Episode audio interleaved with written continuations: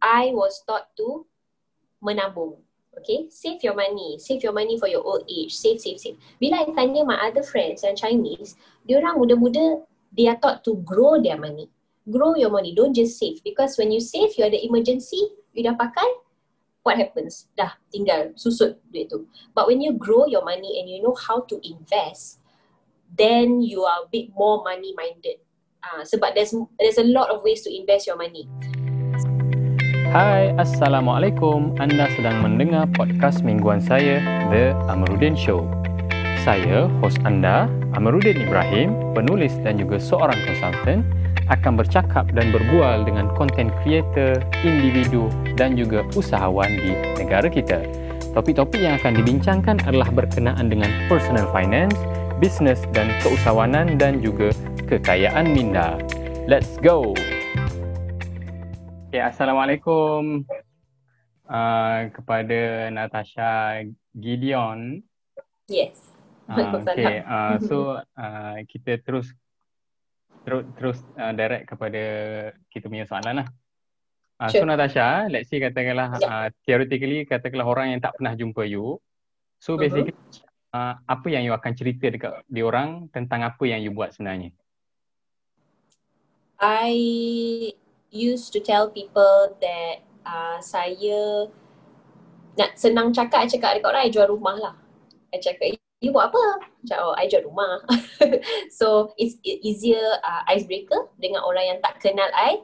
So, orang macam, oh, jual rumah tu macam mana? And then I explain further lah. I cakap, oh, I'm actually a real estate negotiator. Uh, negotiator ni kita kira macam pengantara antara uh, penjual dengan pembeli. So kalau you ada rumah nak beli ke, you ada nak jual you punya asset ke, you boleh call I. Rental pun I buat juga. Um, and uh, I akan cerita lah, I've been in the industry for four years already. Uh, entering my fifth year. Uh, sebab bila orang jumpa I, I look I look younger and I always get macam you uh, intern ke dekat company ni or like oh betul ke you jual rumah ni can I trust you for to sell my house. So I macam kena compensate because I look like I'm 24, 25. So I akan cakap, I explain in details, okay I have five, four years of experience, five years if you include yang I kerja as a property journalist. And um, so far it's my passion and I look I look forward to actually being in the industry for a long term lah. I dah apply untuk sambung belajar to take my license and hopefully I dapat tempat Um, so from real estate negotiator, hopefully I become a real estate agent lah soon. Maksudnya ada ada beza perbezaan antara real uh, real estate negotiator dengan real estate agent, is it? Betul, correct. Kalau dekat Malaysia ni kita banyak sebut agent, agent, agent ni. Um, actually kalau macam orang tanya I pun, kalau nak bagi senang faham, I cakap je lah, ah, ah, I agent. Because that's the understanding. Tapi dekat Malaysia kita ada tiga. Kita ada real estate negotiator which is myself.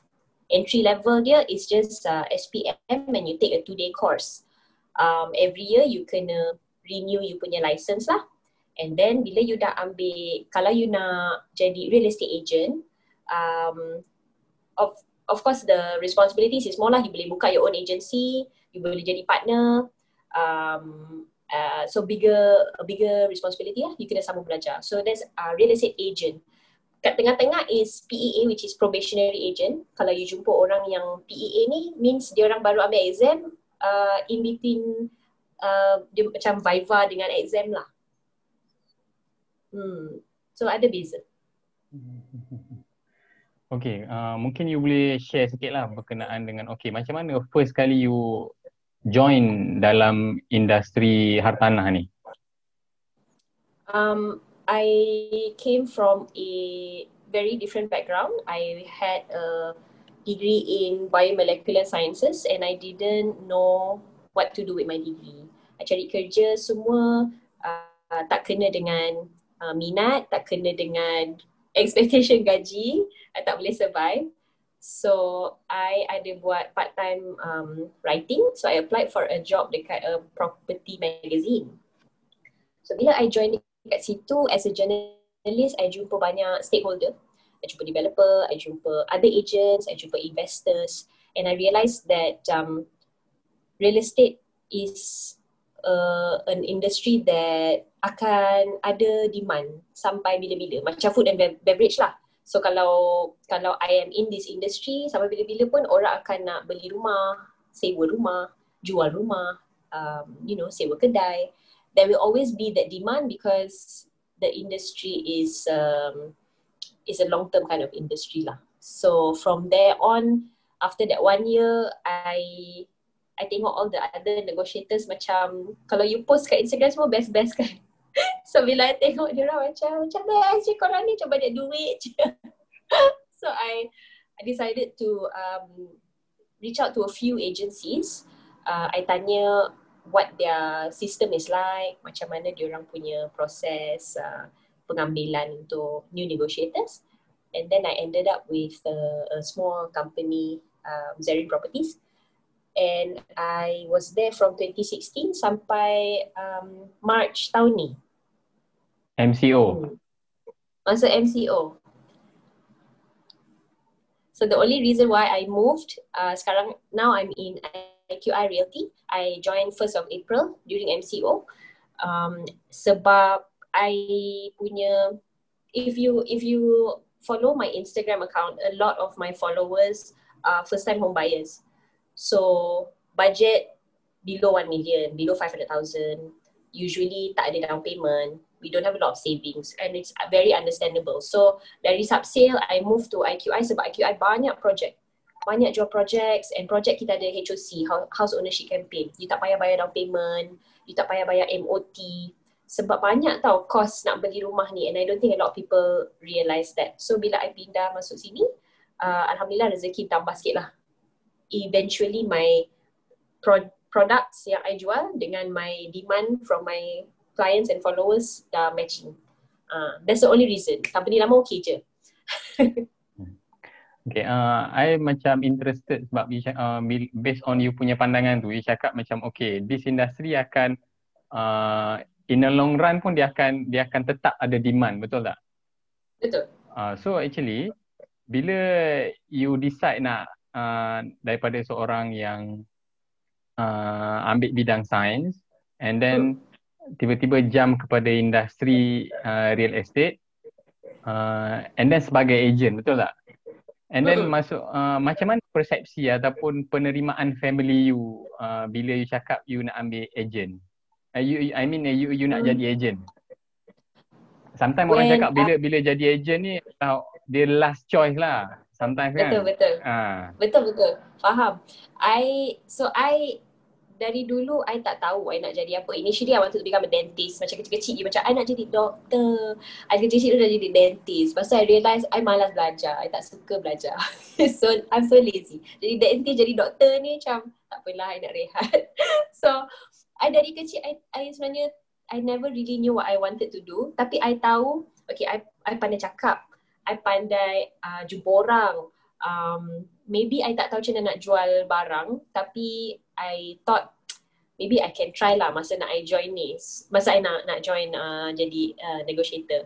So I told my mum first and then dia cakap mula-mula dia cakap oh nanti kan you jadi macam agent-agent ni kan kerja you nak jual je. You jumpa orang pun nanti you dah tak ada peri kemanusiaan. You jumpa orang semua je nampak oh ni prospek ni prospek and then when I met my dad um uh, he he was unhappy because uh, yelah benda tu tak tetap. There's no fixed income. And he's the old school kind of like oh better you kerja kerajaan you dapat pension that kind of thing. So mula-mula tu memang negatif lah perception tu. Um, but eventually I think uh, after my first year dia orang first year lah, not few months lah. First few months diorang macam negatif jugalah. After my first year, they saw the outcome and um, they know, I think now they they realize I'm really passionate about it. Um, and they see my future lah. So ambil masa yang lama untuk apa ni, untuk get them used to the idea. Um, but eventually they were okay with it lah. I hope. yeah. Uh, mungkin you boleh uh, share sikit lah pasal macam mana you ingat lagi tak first client yang you pernah close dalam then mungkin you boleh share sikit sebab I rasa macam berbanding dengan agent like Kowe ke ataupun okay. insurance punya agent ke uh, in term of process saya rasa tak banyak sangat proses berbanding dengan uh-huh. real estate punya uh, jual beli kan uh, yes. uh, so mungkin you boleh share sikit macam mana pengalaman uh, dengan first client yang you jumpa dalam this industry okay so um any business because this is also a business any business you enter you akan cari kawan-kawan you dulu family. Kata guys I sekarang jadi agent I jual rumah. Okay kalau you all nak cari rumah you cari I. Walaupun I dulu scientist you percayalah sebab I uh, I'm honest. At least kalau I tak pandai jual rumah I'm honest kan? So I had a friend um, who told me eh uh, Tasha I tengah cari rumah dekat this specific area. Dia bagi I satu kondo tu je. And then I said, you kenapa you tak cari sendiri je? Dia kata, oh sebab dah siap. And bila rumah dah siap ni, you kena cari owner. You kena cari seorang-seorang cari owner. Kan? So what I did was, um, I pergi site um, and then I saw ada lagi unit yang tak terjual. So I contact developer. I contact developer and then dia cakap, okay, we have uh, about five units left. So kalau buyer you nak beli, dia dapat harga, uh, dia dapat um, HOC, zero down payment. So I called my client, my friend and I cakap, eh kalau you beli developer unit kan, you tak payah keluar 10% down payment tau. And then he spoke to his wife and he said, wow, you save me close to 80,000. Uh, no, actually more. Should be about 95,000 ringgit um, that I tak payah keluarkan dari EPF I boleh guna untuk education anak-anak ke apa kan buat haji ke apa. So they were very happy with that. So what I did was sebab kita first deal kita nak give tip top service kan. Kita nak ada testimonial yang macam eh Tasha ni memang eh dia power lah jadi jadi agent kan. So I went to the unit. I pergi tengok dulu unit tu inspect. Um, and the unit is close to LRT so what I did was I record the whole area I tutup pintu, I record, I buka pintu, LR, tunggu LRT lalu, I record lagi. And then I cakap, okay, um, Mr. Customer, uh, rumah ni I rasa okay, location very good.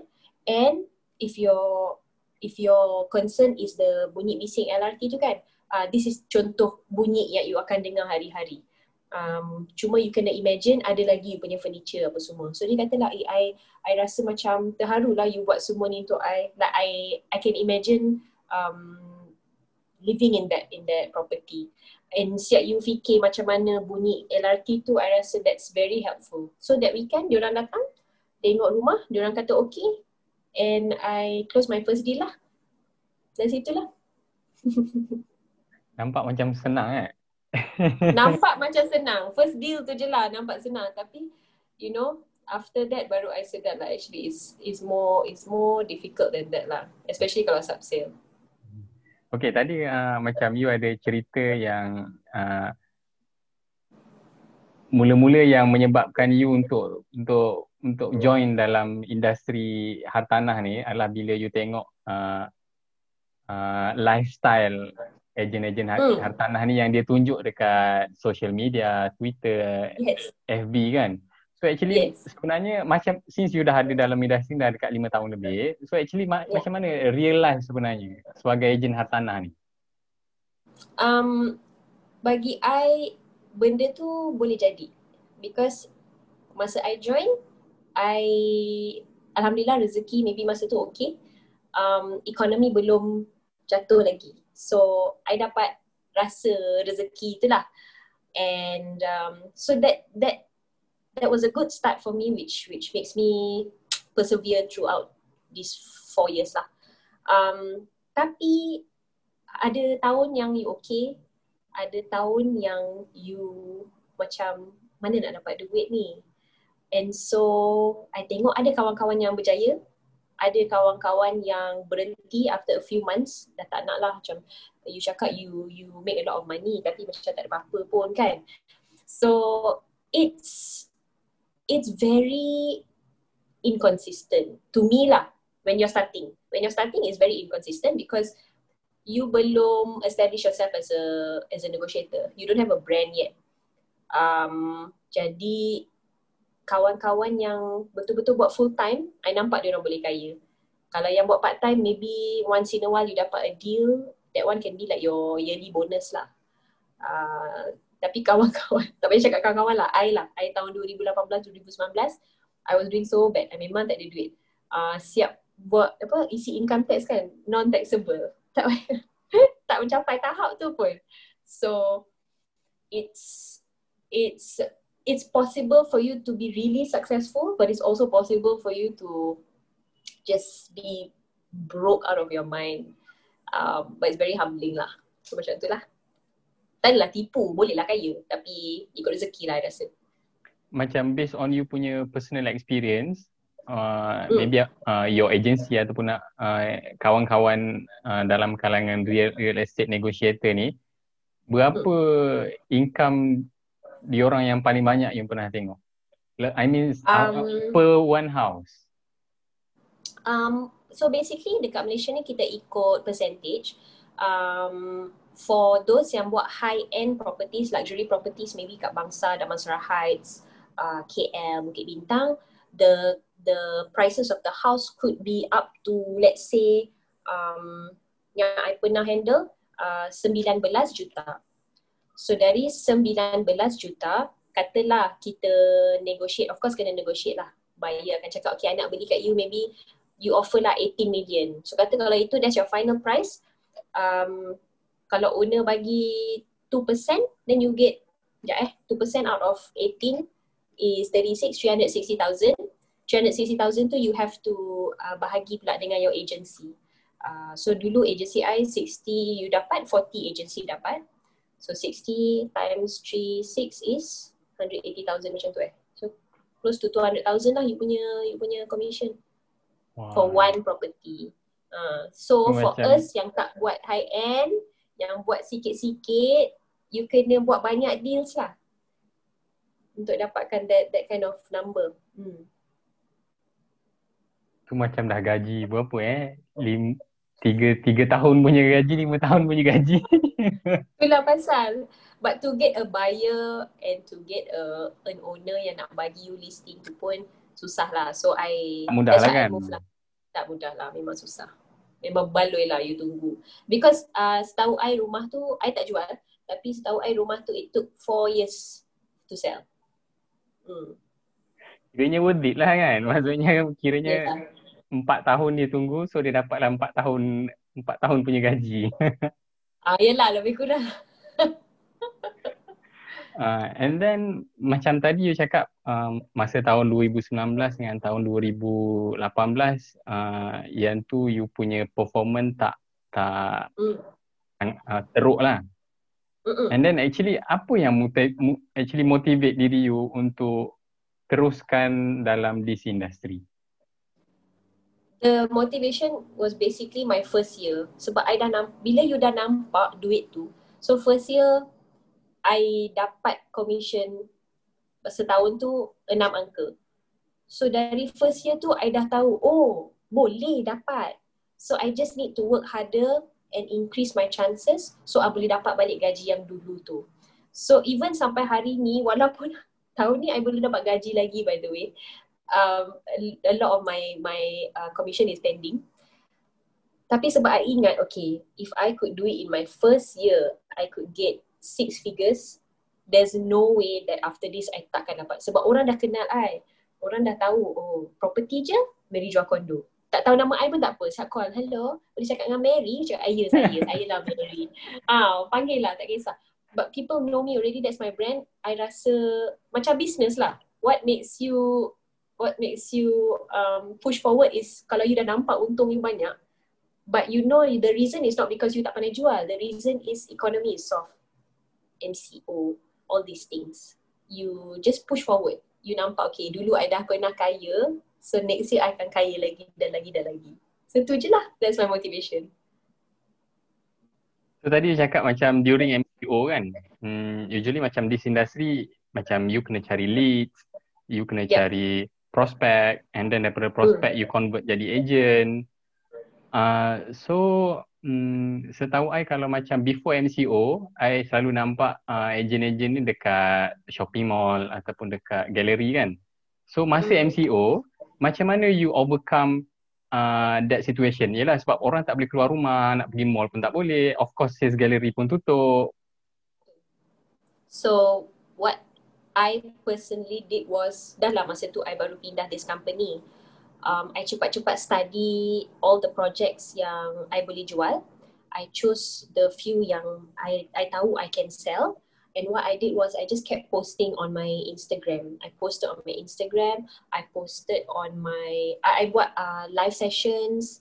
Um, ada company invite I jadi speaker just to speak about buying buying property or should I buy property during MCO. Benda-benda simple je but it attracts people to to come to your page kan. Sebab orang masa MCO macam tak tahu nak buat apa.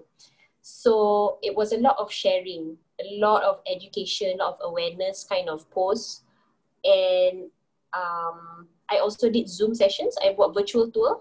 Alhamdulillah nasib baik company ni ada buat virtual tour so senang sikit nak tunjuk dekat orang.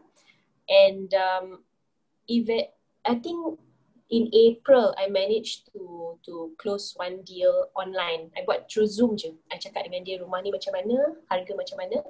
Um, and then dia okay lah. And so we proceeded. So a lot of reaching out to people on on Instagram basically for me lah. Hmm. Hmm, okay, macam sebelum ni I pun pernah uh, pernah involve dalam uh, so-called macam jual beli dengan ejen ni. Uh, uh, actually se- sebelum ni I pernah ada pengalaman jual jual insurans tau. Okay. And then uh, after that uh, bila I masuk dalam that industry you tahu uh, industri ni dia tak ada basic income. Betul. Ah dia dia memang purely on the commission betul tak? Betul. Ah so macam mana you mm, macam me, me, melalui cabaran tu, Oh, I see. Um, consistent I income before- tu. uh-uh, before I decided to join, I memang dah make do my research lah. So I before I join, I had six months worth of savings. Um, and alhamdulillah masa I close my first deal tu, I dah tiga bulan dekat agency tu. So I think I only got my money masa enam bulan. So betul-betul savings tu dah nak habis, commission yang tiga bulan tu masuk. So from that point of time, setiap kali I tahu I ada deal, I akan bayar all my necessary necessary bills tiga bulan or four months in advance. So I bayar semua benda 4 bulan, 4 bulan, 4 bulan um, and make sure that I ada reserve. Ada sekali yang I memang dah tak boleh nak, dah tak ada duit, everything dah kosong. Um, sampai I kena I kena pergi agency counselling semua lah. I pergi AKPK, I restructured my loan, I tengok macam mana. And then every time I dapat duit, kalau kan orang kata kalau buat buat jual rumah ni sekali dapat, sekali dapat banyak. Right? So maybe dalam satu tahun tu I tak dapat duit, tiba-tiba bulan Ogos I dapat dalam 20,000 or 30,000. So with that money, I just patch up all my holes, hutang semua bayar, do this, do that. And then I just keep going. Um, but also I alhamdulillah I have a I have a very supportive husband. Um, tak adalah duit dia tak adalah banyak sangat tapi dia sudi kongsi dengan I. So mana yang I boleh tolong dia, I tolong dia, mana dia boleh tolong I, dia tolong I. So bila I dapat commission yang macam tiba-tiba sekepuk tu, ah I will I will ensure that all my finances are taken care of siap-siap. Hmm, interesting, interesting. Hmm. Sampai you bayar 4 bulan terus, 3 bulan terus kan? Uh-uh. So even actually tahun ni um, kan MCO hari tu tak payah bayar 6 bulan kan. I so sebab I dah bayar in advance, uh, tahun ni I dah tak payah bayar kereta dah. Kereta I tahun depan is my next payment. tak payah bayar apa ni sebab moratorium kan 6 months kan. So okay lah alhamdulillah lah tunggu commission masuk ni. Bayarlah lagi sampai tahun depan. Uh, and then I nak tanya pasal um, macam mana dari segi penetration orang Melayu uh, dalam industri uh, ejen hartanah ni? Hmm, um, so the team that I joined in IQI ni, it's the one of the biggest uh, kita kata bumi team lah, banyak Melayu lah. Um, kita cuba try recruit um, a lot of Malays. Uh, tapi orang lain nak join pun boleh juga, tak ada masalah. But we do try to focus because tak banyak. Obviously you're asking because you know a lot of agents and a lot of rent are, are Chinese. Yeah, exactly. Even Indian pun tak cukup. Even Indian pun tak banyak. So there's a market that is not taken care of. Um, and uh, sekarang bila I dah join industri ni, I nampak sebab you takkan tahu selagi you tak masuk industri unless you have friends, right? Bila I dah join industri ni, I nampak sebenarnya ramai rent yang yang um, buat full time, yang buat part time, ramai Melayu. Um, tapi cuma maybe tak tak obvious lah, tak nampak. Maybe branding kurang ataupun uh, marketing tu tak se tak nampak sebanyak ada ada races lah. Um, but in our team memang ramai ada dalam 70 70 of us our team alone lah. So now I think there's a bit more awareness. Oh real estate is a good industry. Is a it's also that mindset of macam you cakap tadi lah real estate is a last option as a career kan? Sekarang baru ada that awareness macam oh ada je Melayu negotiator kaya. Ah so orang macam okay, okay I can do I can do. It's not just a, a dominated industry by by maybe only Chinese. Uh, so I nampak lah there's a there's a increase in number of brand yang Melayu lah sekarang. Macam pada pendapat you kenapa wujud uh, per, uh, dari segi angka-angka macam tu? Maksudnya kita kita jarang tengok orang Melayu ni dalam industri sales macam ni. Kalau macam Cina kita dah biasa nampak kan? Tapi Melayu macam kurang betul. Then your personal opinion mungkin you boleh you boleh share? Um, I think it's a matter of our culture juga. Um, I did ask a lot of my clients, my friends. Dari kecil, diorang, this is my opinion lah. Dari kecil, I was taught to menabung. Okay, save your money. Save your money for your old age. Save, save, save. Bila I tanya my other friends yang Chinese, dia orang muda-muda, they are taught to grow their money. Grow your money. Don't just save. Because when you save, you ada emergency, you dah pakai, what happens? Dah tinggal susut duit tu. But when you grow your money and you know how to invest, then you are a bit more money minded. Uh, sebab there's there's a lot of ways to invest your money. So itulah I cakap masa I nak join industri ni, I borak dengan budak yang macam 21 years old, rumah dah ada tiga, um, tak termasuklah dia punya FD, dia punya apa semua kan. Um, so I think it's a matter of culture that we have, but that is changing because setiap kali I macam borak-borak dengan kawan-kawan, um, now there's a lot more discussion on, eh, um, you invest dengan gold tak? Do you invest in ASV tak? um, tanya I, eh property macam mana kalau I nak invest, what's the ROI, how do you calculate ROI and things like that. So there's a there's a change in cultural mindset I rasa untuk uh, kawan-kawan I, Melayu um, and being more like that that growing money kind of of culture lah. Uh. So maybe that's the that's the root of of the issue lah. Hmm, interesting. I pun setuju juga sebab sekarang ni kalau macam kita tengok dekat Twitter, dekat Facebook, hmm. makin ramai orang-orang Melayu orang kita yang share berkenaan dengan uh, keuangan pasal pelaburan. Betul. Kalau Betul. maybe di, 5-6 tahun lepas culture tu tak ada. Hmm. Culture tak ada and mode of discussion pun kurang. Exactly. Hmm.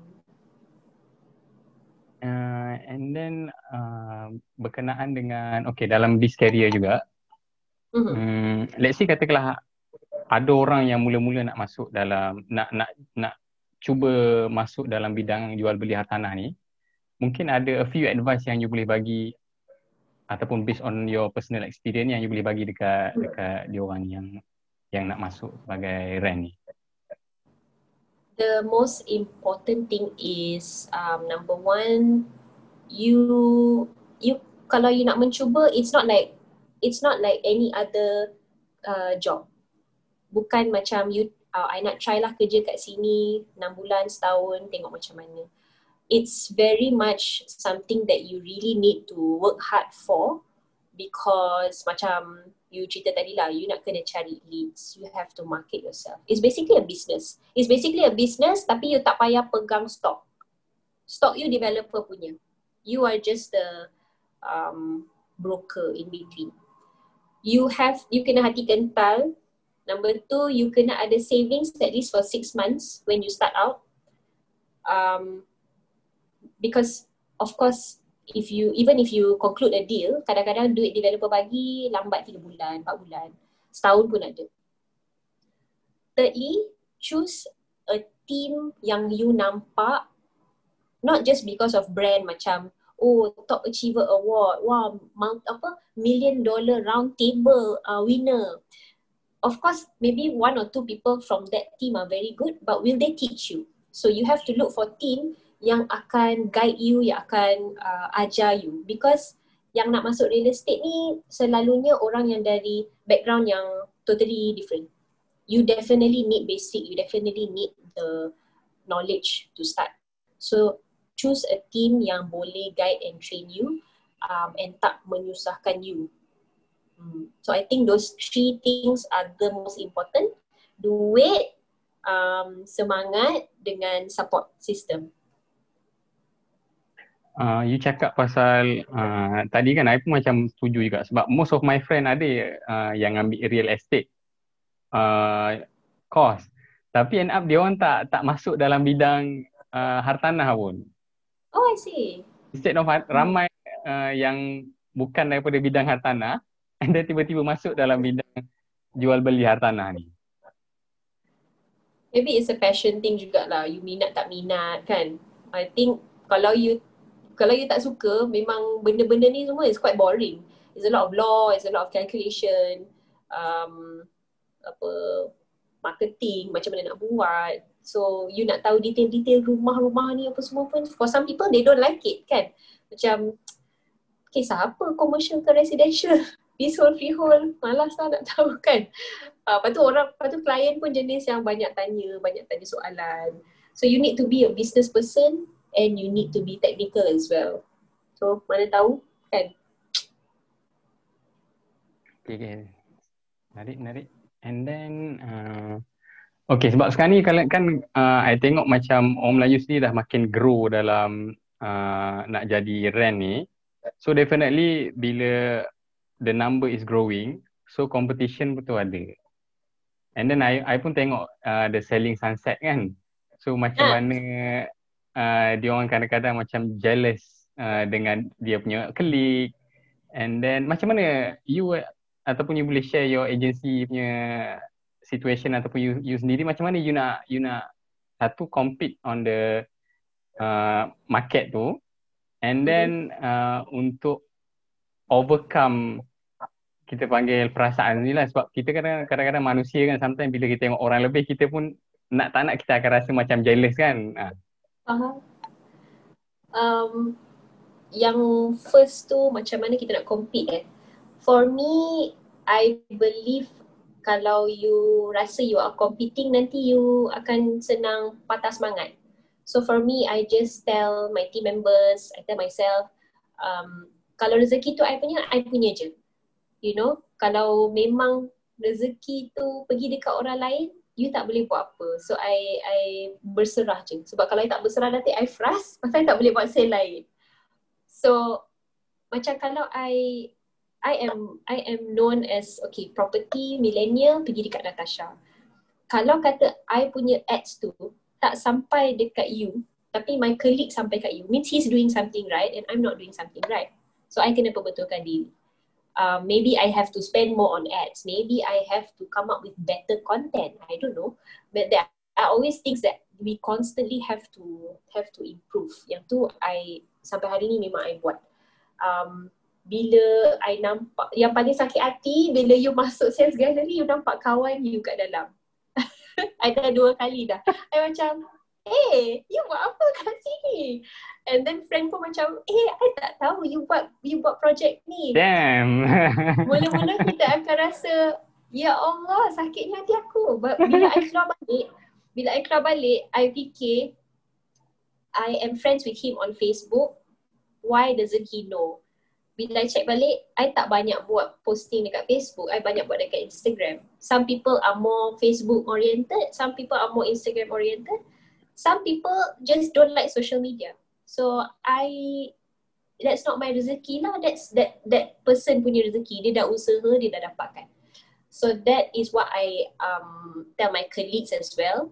Uh, you tak boleh nak fikir you are of course you're competing you're competing um, but there are so many different factors that that affect that kalau kata nak nak dia rasa jealousy the second question in terms of jealousy or kalau you rasa dengki for me I setakat ni I belum rasa dengki lagi. I rasa jealous jealous yang macam okay I kena I kena start balik. I kena start push balik. I punya sales juga. Um, because in this industry you akan tahu some days you banyak sales. Some days you macam kenapa langsung tak ada tak ada klien ni? And then you akan nampak oh turn dia pula banyak banyak sales. Turn dia pula banyak close. So bila nampak macam tu it's very good actually bila your colleagues are closing means the market is not bad it's just you're not doing a, a good job at it so I akan remind myself and say okay kalau dia boleh close um, I'm not doing enough. I need to step up my game. Uh, I tak boleh nak, nak tidur bangun tengah hari. I kena buat all my sales. I have to do this.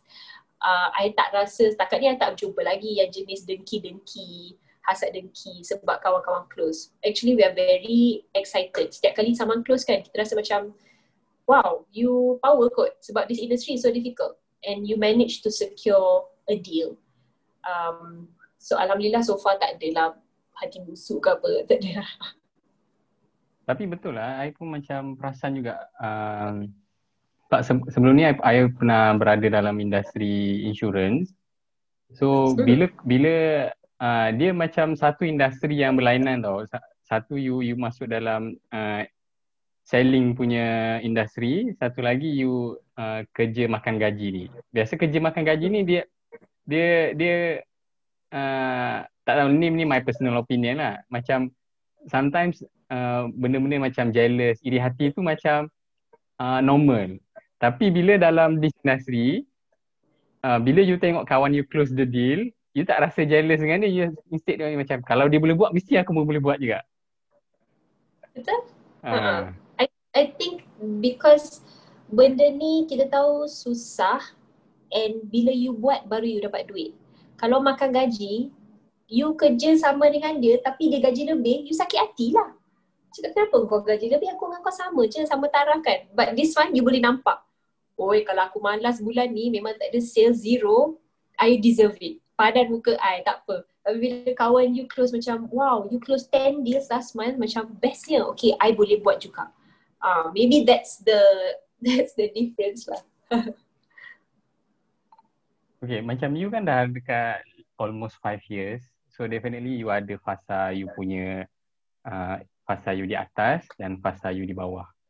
And then uh, masa fasa you di bawah, uh, actually mungkin you boleh share sikit apa benda yang you belajar bila you berada dekat bawah tu. Um, yang mungkin membentuk diri you sekarang. I I learn a lot in terms of macam mana nak baca client because I realise dua tahun yang I waste not wasted lah dua tahun yang I di bawah tu I tak pandai baca client because I desperate. I nak duit so I layan je. Semua client nak beli kat mana? Meh jom let me show you. Tunjuk sampai sorak satu client tunjuk sampai tujuh rumah lapan rumah. Last last dia beli dengan orang lain. Not because I'm a bad real estate negotiator but because tak kena lah. Yang I tunjukkan ni tak kena and kebetulan dia nampak satu unit yang dia berkenan and dia beli yang tu. So a lot of my situations jadi macam tu tau. I dah pergi viewing sini sana, you dah pakai modal banyak but the client decides I tak minat lah listing you, I suka yang listing lagi satu hari tu. So I dah pandai baca clients and when to say no. That's I think the most important uh, pengajaran for me. Um, yes, this is a difficult industry and you memang kena cari duit but not all clients are positive clients. Some clients are just there to waste your time. So I dah belajar to say no. Um, number two, I think would be on I know I guess just in general I dah pernah berada di situ I know how to survive so in a better situation or economic situation confirm I boleh survive sebab yang tu dah paling teruk dah dengan MCO dengan economy was bad for the past I think for me I think three years I rasa I nampak penurunan um, apa ni the industry lah. So I've been through the worst. For the future confirm I boleh I boleh survive. There's no doubt. Sebab I dah melalui semua tu. So yeah I think that's the two main main things that shape the the real estate negotiator that I am hari ni Okay, untuk lima tahun akan datang, macam mana you nampak pasaran hartanah dekat Malaysia ni? Um, so I selalu compare with past um, past years, past transactions. I samakan tahun ni dengan maybe 2008 financial crisis. And bila kita tengok 2008 after five years, um, 2013 a lot of property prices increased um, a lot. So for me, I rasa now I'm trying to persuade people, trying to create awareness that it's a good time to buy. Um, so that in the next five years, you akan nampak hasil daripada titik peluh you hari ini. Um, besides that, maybe I think in five five years is not a long time. Five years is actually the the construction of one property. Um, but I think in five, kalau you nak cari rumah in five years, it will be difficult to find a good price because of the the reason that I mentioned earlier. Property prices will increase. Um, but number two, akan kurang tanah. So development pun akan kurang. Bila development kurang, harga pun akan naik. So I feel like kalau you nak beli, you can start start thinking about buying soon lah that's what I that's what I foresee. Saya ada terbaca uh, kawan-kawan I punya posting lah. Hmm. Dia orang cakap actually right now uh, adalah masa yang kurang sesuai untuk uh, beli hartanah. Sebabnya uh, ialah ekonomi macam ni kan. And then dalam keadaan bila you beli hartanah of course you are making a, a new commitment dengan bank. And then who knows nanti uh, you uh, you kena buang kerja ke apa semua. Uh, so that's why right now is dia orang cakap uh, based on apa yang baca, dia orang cakap okay sekarang ni bukan waktu yang sesuai untuk beli hartanah. What's your comment? Faham. I kalau orang tanya I ni, I tak suka jawab generally because it's very difficult to say. Kalau you tanya pendapat I, I think it's a great time to buy property. But will I buy a property now? No, because I tak mampu sekarang and I kerja commission. So I maybe won't have money next year or next two years. But so my statement that is a great time to buy is for those yang ada duit, you have a stable income, you memang berniat nak beli rumah um, or nak invest and you were memang dah dah apa ni dah ready lah nak make that commitment. I feel like for these people belilah rumah sekarang because the prices are low interest rates are also low. In fact, this month BNM akan turunkan OPR lagi 25 points. Wah, lagi sekali ya? So, lagi sekali. I think is the last time lah yang ni. So, you bayangkan in the past 4 years, um, interest rate dari 4.5, next month, I, uh, this month you boleh dapat interest rate, sekarang 2.85, you boleh dapat interest rate 2.65 to 2.7 dah macam beli kereta. Ah, which is also another thing that that you should buy kereta sebab fixed interest rate. So siapa nak beli kereta beli kereta sekarang. eh tak tak, bulan sembilan lepas kad lagi sekali. So rumah dah lah harga murah. And then bila I cakap you ada duit sama ada dalam EPF account dua ataupun you memang ada savings. Uh, kalau you boleh beli, beli sekarang. If you ada lagi banyak duit and you boleh beli sub sale, you boleh cari rumah yang di bawah market value uh, because a lot of owners are desperate. People yang cannot buy property will sell their property because they need the money. So sebagai orang yang ada duit, ambil ke kesempatan, cari rumah-rumah ni and invest in that. Boleh nak pakai for own stay ke, you nak pakai untuk investment ke, it's still a good buy because you know you're locking that that that price below market value at this year. So you wait in 5 10 years insyaallah your appreciation tu you akan nampak lah sedikit sebanyak. Yeah. So kesimpulannya if you are stable and you have the money to buy, this is a fantastic time to buy. If you don't have the money, bila-bila pun you tak sesuai nak beli. Hmm. Betul tak? Hmm. Tu je. Okay. Hmm. Kalau macam untuk orang yang macam macam tadi cakap okay, uh, kalau dia ada duit dia boleh beli subsale uh, and then lagi better dia boleh beli subsale yang under market value. Is it? Hmm. So actually dekat mana sebenarnya nak cari rumah yang subsale dan under market value ni?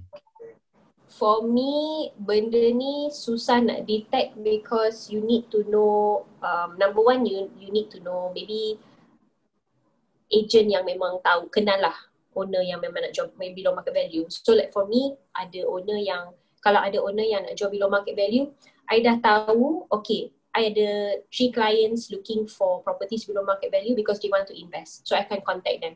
So you need to be in touch with people in the industry. Maybe um, agents, maybe owners themselves. Kalau you suka a certain um, kata condo, you suka condo tu, cuba you tanya kawan-kawan you yang duduk kondo tu atau tanya management ada tak orang yang nak jual rumah? Lepas tu you call lah satu-satu you kena rajin sikit lah. Either that or you you go through go through an agent lah yang tanya. But um it's very it's very susah to cari if you're just a, a, a lay person. Kalau you tak pakai bantuan agent or or or stakeholder in the industry. Um because the people yang I tahu beli dia orang macam directly tanya owner oh ada saudara mara. Um, paling-paling pun you beli auction lah hmm rumah lelong so kesimpulannya ber- berkawan lah dengan uh, ejen hmm. hartanah. Berkawan rapat. Ya. Yeah. betul. Sebab you kena study semua ni. You, before you nak beli rumah of course you akan study dulu kan. Macam I dulu nak beli rumah I study dalam 6 bulan. Dalam 6 bulan tu I berkawan dengan agent. I uh, I did all my studies. And then bila I dah jumpa property tu, you, bila you nak beli dengan ilmu, you akan yakin bila you membeli.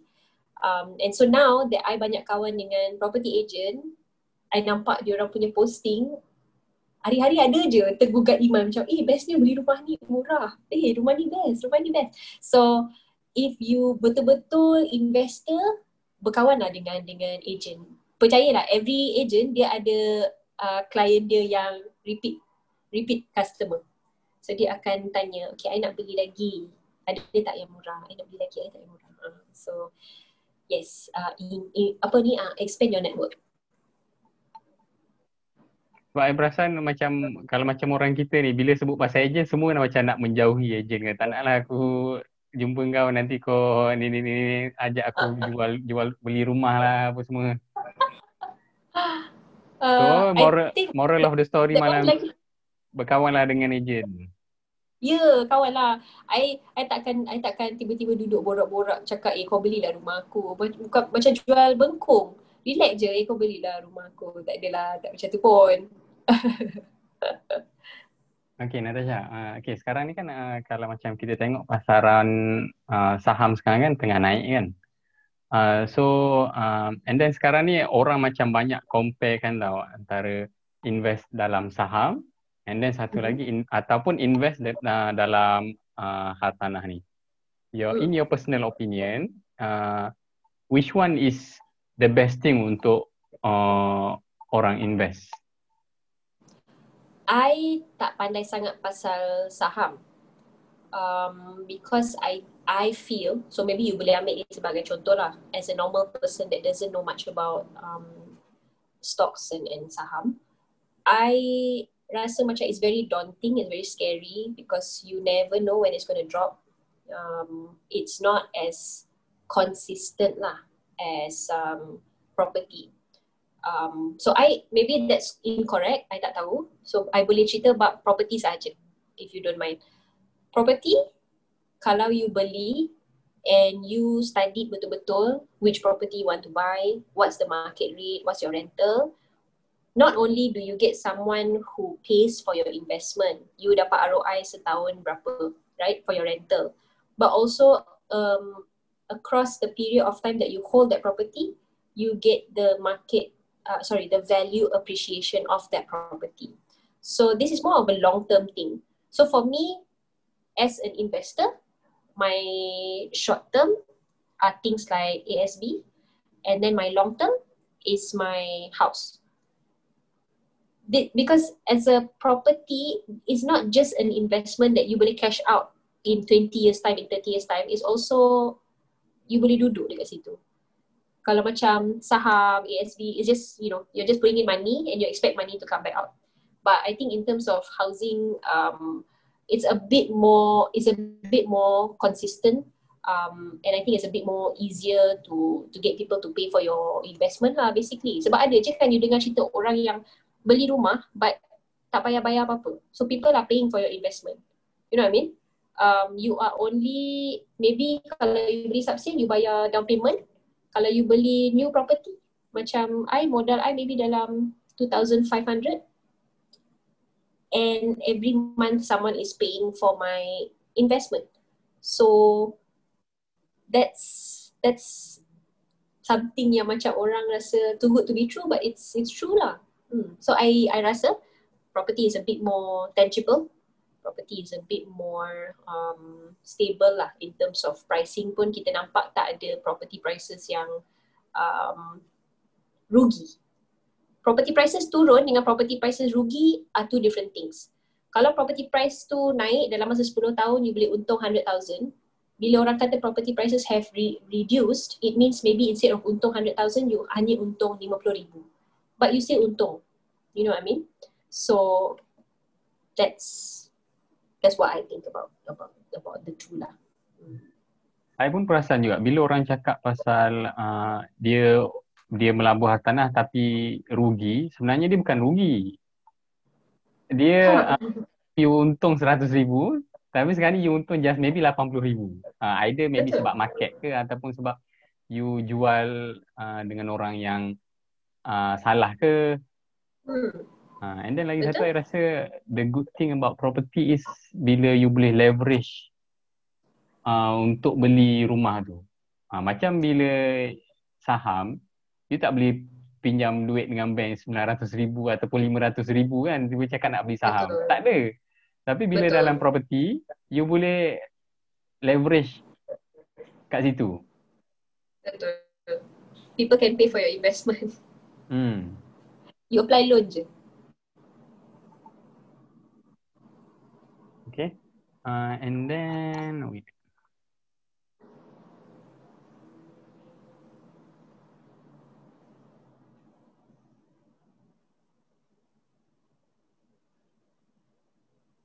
Okay, that's it. Oh, tu je. okay, uh, uh, maybe dua ke tiga minit. Mungkin you boleh sharekan mm-hmm. tentang hmm, apa nasihat you lah dekat dekat orang yang belum beli rumah. Yang nak beli tapi dia macam ragu-ragu nak beli rumah. Okay. I in my experience of dealing with first time home buyers i selalu nampak there's always there's always keraguan.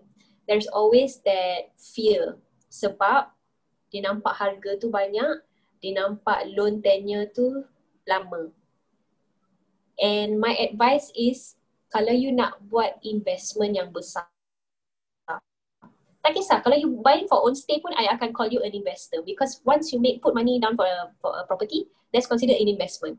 Right? Because it's an asset. Benda kalau you nak pulangan yang besar memang it's very scary it's very daunting.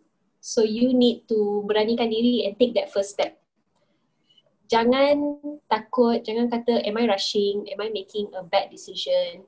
Kalau you dah study, kalau you dah um, educate yourself on the investment that you are making, just know that semua orang yang nak apply loan 600,000, 500,000, semua orang yang melalui apa yang you nak lalui ini um, feels nervous for the first time. Dia akan, memang you akan rasa nervous. Bila you nampak, oh loan dengan bank, um, 500,000 banyaknya setengah tahun. juta.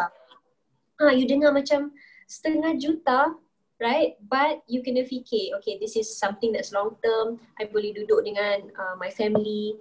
Um, kalau rumah tu belum siap lagi lagi takut dia orang macam oh tapi tak tahu rumah ni rupa dia macam mana then you you research the developer is it a good developer what's their past projects things like that and you kena yakin dengan decision you so jangan takut if betul lah loan you dah lepas means bank percaya you mampu. If you dah research everything about the property and you still feel okay I I nak beli rumah ni then just go forward with it. Jangan jangan teragak-agak.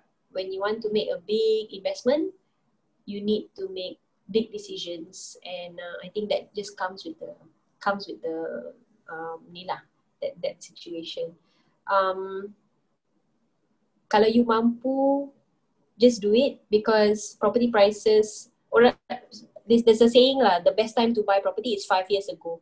So don't be that person yang macam macam kita orang this house actually rumah yang kita orang duduk ni masa kita orang beli tahun 2017 the price was about 350 But I heard about the property two years before that. Masa tu harga 270. So dalam masa dua tahun, kita orang nak make that decision, kita orang dah rugi dalam 80,000 80,000 uh, ringgit. So, and that's a big difference, you know, someone else is paying only maybe a thousand a month and we are paying thousand five. And 500 ringgit tu extra tu, kita orang boleh simple-simple je buat dekat investment lain. So always, always um, maybe surround yourself with people who are into investment, financial literacy. If you don't want to invest in property, that's fine. Invest in something else. Grow your money. Kalau you tak suka, Tasha ni asyik cakap property je tak apa. Invest in insurance, invest in gold, invest in ASB. Yang Melayu ada ASB tak pakai. Ha. All my friends Chinese datang ke, ah, you tak ada pakai ASB lah. Ada, ada, ada. I, kalau ada SB, I sudah banyak masuk dalam tu tahu. I tahu, I tahu, I tahu. yeah, so make sure you grow your money. Jangan, um, menabung is good, but growing your money is better. Interesting bila you share pasal dua tahun masa yang you ambil untuk buat keputusan, it has, it's end up cost you almost 80,000 ringgit. Yeah, sayang. I cannot do anything about it tapi kita orang beli jugalah. So I'm hoping in the next 10 10 to 15 years harga rumah ni akan naik and I tak rasa sakit hati sangat lah. But still the person yang beli 270 tu lagi untung lah cerita dia. interesting, interesting. Uh, okay, Natasha, thank you very much for your time. No worries. Uh, so I harap ilmu yang you share ni uh, lagi ramai yang boleh dengar lah. I sure dia um, mungkin whatever yang cakap ni boleh jadi motivasi untuk orang yang belum beli rumah untuk start so, uh, looking for property lah. Yes, yes. Do start, do start your own research. Uh, uh, not educate yourself. Um, kalau you rasa you nak tanya soalan, uh, I I am on social media. Uh, kalau you tak nak tanya I soalan pun, there's a lot of information online. Uh, mungkin yang mungkin boleh share mungkin boleh share you punya social media you dekat uh, dekat sini. You punya Twitter macam macam mana nak reach you on Instagram ataupun Facebook you. Um my Twitter is Natasha Gideon N A T A S H A G I D E O N. Um or you can look for my username Mary Joel Kondo. Mary Kondo tapi uh, I jual kondo. So M A R I E J U A L K O N D O um, I'm also on Instagram, same uh, name lah, Mary Kondo juga. So a lot of, I, I post a lot of videos, I post a lot of posts, educational posts, hoping to educate the masses um, so that orang yang nak beli rumah tak rasa terkapai-kapai macam masa I beli rumah dulu. Okay, thank you. Thank you again Natasha. So, siapa-siapa yang dengar ni yang belum follow Natasha, so sila follow dekat Twitter, dekat Instagram, dekat Facebook dia. So dia dia share very good knowledge about property. And in fact kalau macam ada kalangan yang nak jadi agent, so mungkin boleh join your team juga kan? Boleh, tak ada masalah. okay, thank you very much Natasha. See you again. No worries. Thank you so much for having me. Hey semua, terima kasih kerana mendengar episod kali ini. Kalau anda suka mendengarnya, feel free to check out my website di www.amrudinibrahim.com dan jangan lupa follow saya di Twitter at Amrudin Ibrahim. Bye!